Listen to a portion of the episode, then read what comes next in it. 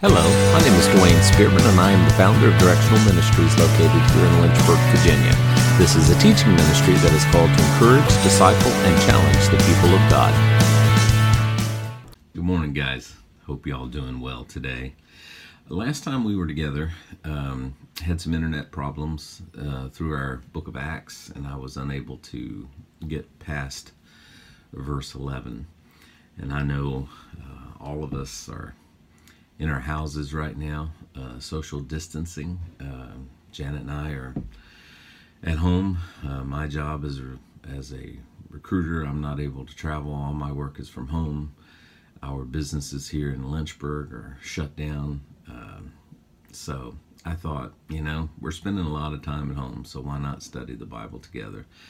So instead of wait Sunday to Sunday, I'll just record as as I can and uh, we can just keep going through the book of Acts or wherever the Lord leads us together during this time. So I'm praying for you and for your family. I hope that you're doing well and uh, you'll use this time just to grow closer to the Lord. You know, uh, we talked about how we grow from faith to faith, and uh, we are certainly being stretched in our faith right now. So, so let's go ahead and pick up in Acts. Um, last time we were together, we got down to verse number 11. So let's just read the text and uh, then we'll pick up our study. Now, Peter and John went up together into the temple at the hour of prayer, being the ninth hour, and a certain man, lame from his mother's womb, was carried, whom they laid daily at the gate of the temple, which is called Beautiful, to ask alms of them that entered into the temple. Who, seeing Peter and John about to go into the temple, asked an alms. And Peter fastened his eyes upon him with John, said, Look on us. And he gave heed unto them, expecting to receive something of them. Then Peter said, Silver and gold have I none, but such as I have give I thee. In the name of Jesus Christ of Nazareth, rise up and walk. And he took him by the right hand and lifted him up, and immediately his feet and his ankle bones received strength. And he leaped up, stood, and walked, and entered with them into the temple, walking and leaping and praising God.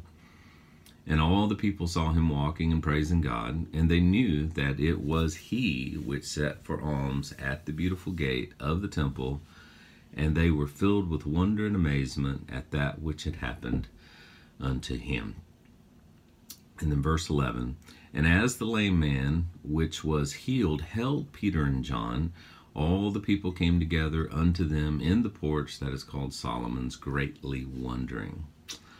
So let's just say a word of prayer. Father, we love you. Ask that you'd go before us today. You'd open our eyes to see and our ears to hear and our hearts to understand the things that you have for us. Be with each of our families. Be with uh, our nation as we struggle through this. And Father, I just pray that uh, through this you would draw us all closer to you in Jesus' name. Amen. So we see there in verses 9 through 11 the miracle, as intended, brought amazement to the people and built what I would call a ready to listen crowd for Peter's second sermon. And understand the purpose of the sign gifts was to be a sign that the kingdom was coming, to be a sign that God was about to fulfill his promises to the nation of Israel. Um, so uh, then you look in verse number 12, and when Peter saw it, he entered into the temple. Ye men of Israel, why marvel ye at this? Or why look ye so earnestly on us as though by our own power holiness we have made this man to walk? So now Peter is following up the message addressing the men of Israel. So the the the miraculous would happen, it would draw a crowd, and then the apostles would use that as as a springboard to be able to present the gospel of the kingdom to the crowd um, he immediately makes sure that they understand that none of what had just happened was their own doing. In other words, they were just merely tools. Um, just like today, we have to view ourselves as nothing more than tools of the Lord. It's not our doing, it's not by our strength, it's just the Lord working through us. And that's what Peter wanted to make sure that they understood. Now, the purpose of the Holy Spirit uh, that was given on the day of Pentecost was not primarily to empower the apostles to preach the gospel of the kingdom, but to also give them the ability to prove their apostolic authority. Um, that's what the that's what the power of the Holy Spirit, that dunamis, that dynamite that was given to them on the day of Pentecost, not only to empower them to preach it, but empower them also to prove their apostolic authority by signs, wonders, and miracles. Now, in the book of Mark, in Mark chapter number 16, verses 14 through 18, there's a very controversial section of scripture in your Bibles.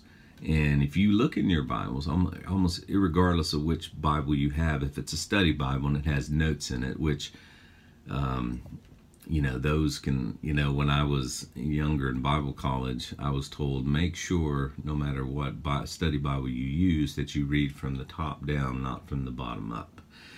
Because the top part is inspired, the bottom part is not. the notes are not inspired, okay? But in a lot of study Bibles, those notes will say this portion of Scripture is not in the better manuscripts. So, why do you think people struggle so much with this portion of Scripture? Let me read it to you. After he appeared unto them, unto the eleven in Mark sixteen fourteen, as they sat at meat, and upbraided them with their with their unbelief and hardness of heart, because they believed not them which had seen him after he had risen. Uh, and of course, he's referring to after he rose from the dead, and the two ran back, and the two ladies ran back and said, We've seen him, and they didn't believe. Okay? And he said unto them, Go ye into all the world and preach the gospel to every creature. Now, this is a portion of what we're familiar with, the Great Commission at the end of Matthew. Um, Go ye into all the world and preach the gospel to every creature. Now, the problem here, and the, the reason people struggle with this portion of Scripture, is they think that gospel right there is the same gospel, of death, burial, and resurrection that you and I preach today. It's not. It's the gospel of the kingdom. And the gospel of the kingdom, after the filling of the Holy Spirit, they would have the ability to proclaim that gospel, but also to use signs, wonders, and miracles uh, to as sign gifts that the kingdom was indeed legitimately being offered, and it was proving also their apostolic authority. That's what this portion of Scripture is about. The reason people don't want to see this portion of Scripture in the Bible and they struggle with it, and they say it's not in the better manuscripts, is because they're not rightly dividing. Because he goes on to say, He that believeth and is baptized shall be saved and he that believeth not shall be damned. And these signs shall follow all that believe. And of course, this is obviously pointing to Pentecost. In my name they will cast out devils, they will speak with new tongues, uh, they shall take up serpents, and if they drink any deadly thing, it shall not hurt them, and they shall lay hands on the sick, which is exactly what they had just done, and they shall recover. So the reason people struggle with Mark 16, 14 through 18 being in our Bibles is because they're not rightly dividing. Um, this was for the apostles, this was for the nation of Israel, not for the church. Um, now, of course, those on the opposite side of the pendulum will take these sign gifts and of course, Pentecostalism and things like that are erroneously birthed out of it as well. Either way, to whatever extreme. It's not right division. Um, and then notice in verse number 13 the God of Abraham, the God of Isaac, and of Jacob, and the God of our fathers has glorified his son Jesus, whom ye delivered up. And again, he's still accusing the nation of Israel of crucifying the Lord. The, the church is never accused of this. Why? Because the church did not crucify Jesus. Okay, we reap the benefits of that crucifixion under you know, the gospel of grace. But we are not the ones that put Jesus on the cross, therefore we are never accused of doing so. Whom ye delivered up and denied him in the presence of Pilate when he was determined to let him go. Notice that he's still addressing the nation of Israel. Here he makes his second point that this same God has glorified his son Jesus. Now, this is not a good news situation he's saying you guys have killed the son of God. And in the Gospels, he's always referred to Son of God, Son of Man. That's called theologically the hypostatic union. Okay, 100% God, 100% man. Now, I've heard people say, no, he was half God, half man. No, he was all God, all man. Hypostatic union. Okay, that's good theology. He was all God, all man at all times. Okay, um, so this is bad news because, excuse me, they are guilty of killing their own long awaited Messiah. And that is the accusation that Peter is bringing against them, just like he did in his first sermon. Okay? And then in verse 14, but ye denied the Holy One and the just and desired a murder to be granted unto you, and killed the Prince of Life, whom God hath raised from the dead, whereof we are witnesses. So the bad news continues. Not only had they denied the Holy One, but also desired a murderer to be granted to them in his place. Not good. Now, when did this happen? Matthew chapter number 27. You'll remember in Matthew 27, um, it says uh, in verse number 15 Now at the, the feast, the governor was wont to release unto the people a prisoner whom they would, you know, one that they wanted. And they had then a notable prisoner by the name of Barabbas. Therefore, when they were gathered together, Pilate said unto them, Whom will ye that I release unto you, Barabbas or Jesus, which is called Christ? For he knew that for envy they had delivered him. Pilate wasn't a dumb man. He knew that Jesus hadn't committed anything that was worthy of a capital, that was worthy of death. Okay? Uh, he knew it was for envy that the religious leaders were pushing the crowd to do this. He wasn't blind either. And when he was set down on the judgment seat, his wife came to him.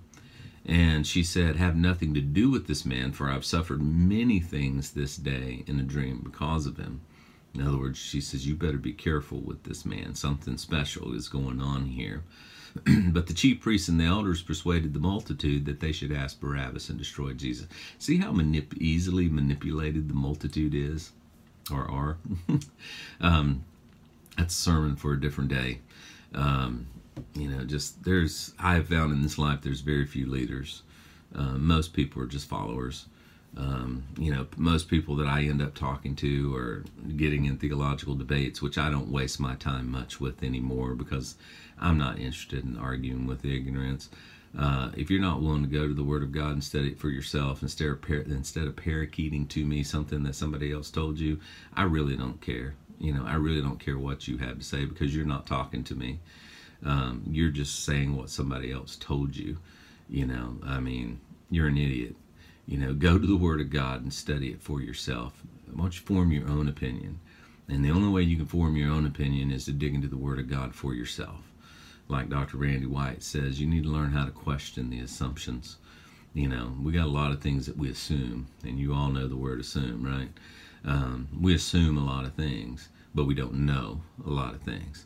We don't uh, we don't know it intimately um, like we should. You need to be a, a student of the Word of God, rightly dividing, separating truth from truth. And until you do that, uh, anything you give is merely an opinion and someone else's uh, thought, not your own.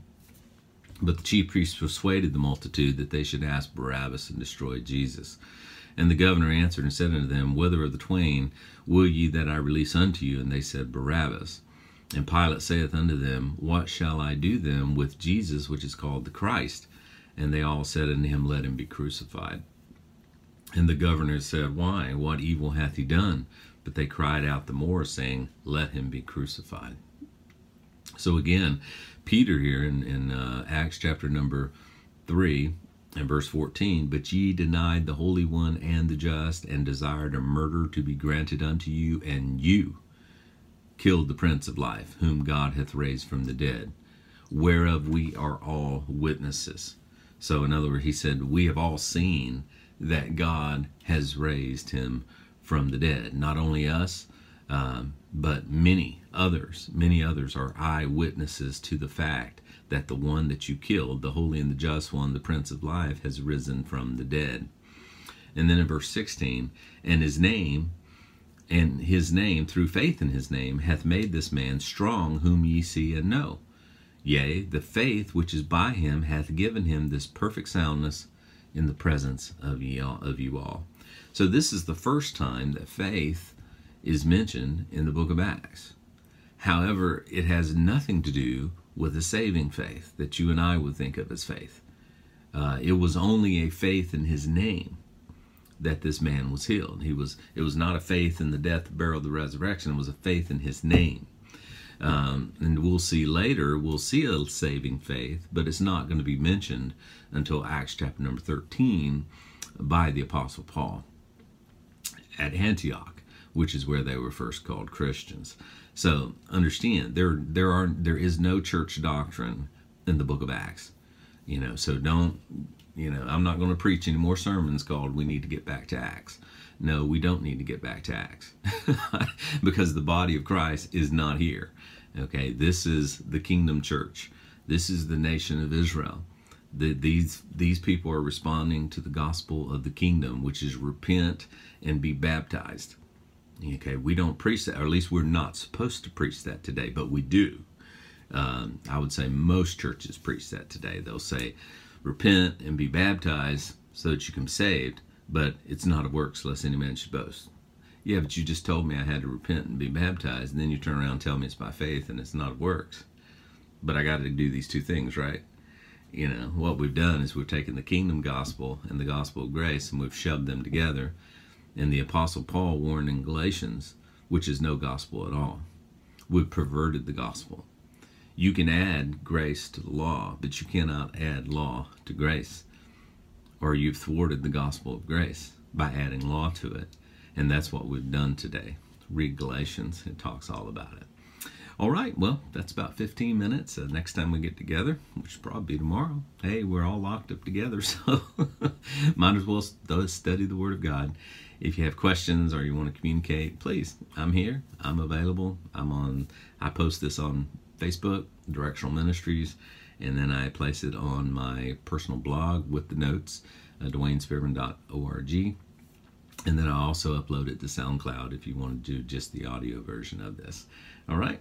Well, God bless you guys. Remember that God loves you, wants the best for you, and He's working all things out for your good.